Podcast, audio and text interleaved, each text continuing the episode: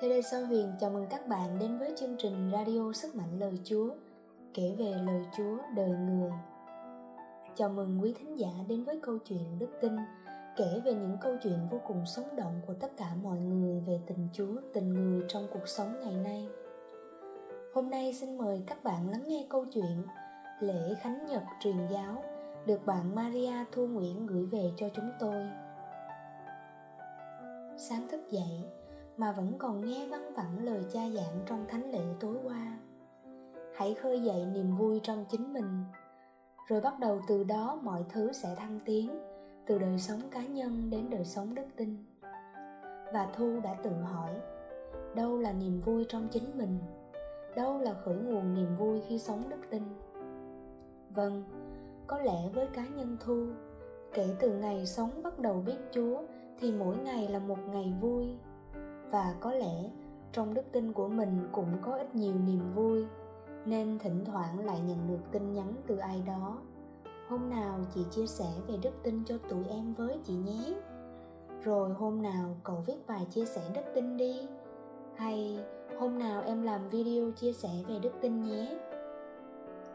Bản thân thu là một người công giáo, là một người đạo gốc được đi lễ, được đến nhà thờ từ nhỏ nhưng mãi đến khi lớn lên, cách đây 3 năm, thu mới thực sự biết và tập sống theo lời chúa.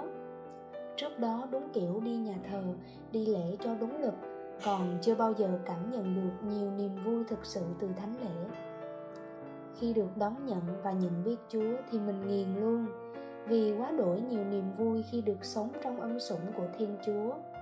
Mỗi ngày trôi qua bắt đầu với nhiều niềm vui và ý nghĩa hơn rất nhiều cũng nhờ đó mà bản thân bắt đầu dám cho mình đối diện với nhiều thử thách hơn, để phát triển hơn và cùng theo đó luôn thấy hạnh phúc.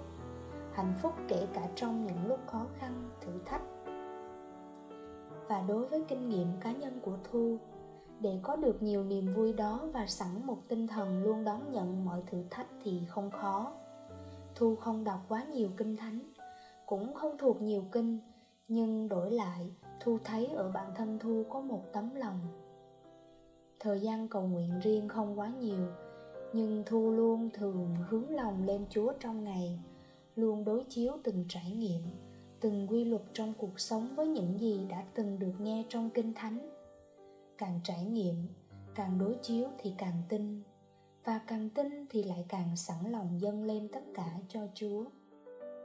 Mà khi đã tin vào sự quan phòng của chúa mọi sự xảy đến thì thu kinh đó sẽ là điều tốt đẹp. Nên khi đã tin và đã dâng, thì thu luôn sẵn lòng đón nhận mọi thứ. Thật vậy, vì đã là tốt đẹp thì ai lỡ chối từ. Quả thật, chính giây phút dân trọn vẹn mọi việc xảy đến, lòng mình đều thấy khoan thai, nhẹ nhàng và bình tĩnh đón nhận.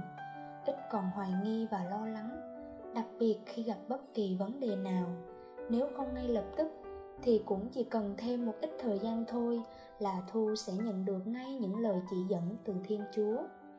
Và thu thấy cứ như là mình rất may mắn, vì thường nhận được những điều tốt đẹp, thậm chí ngoài ý nghĩ, ngoài mong đợi của mình.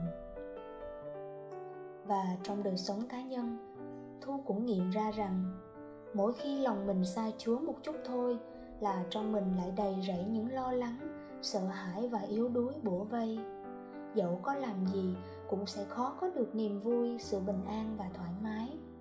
Vậy nên dù là làm gì, thu vẫn luôn bằng cách này hay cách khác đặt để chúa trong mọi sự, để được chúa dẫn dắt và giữ gìn.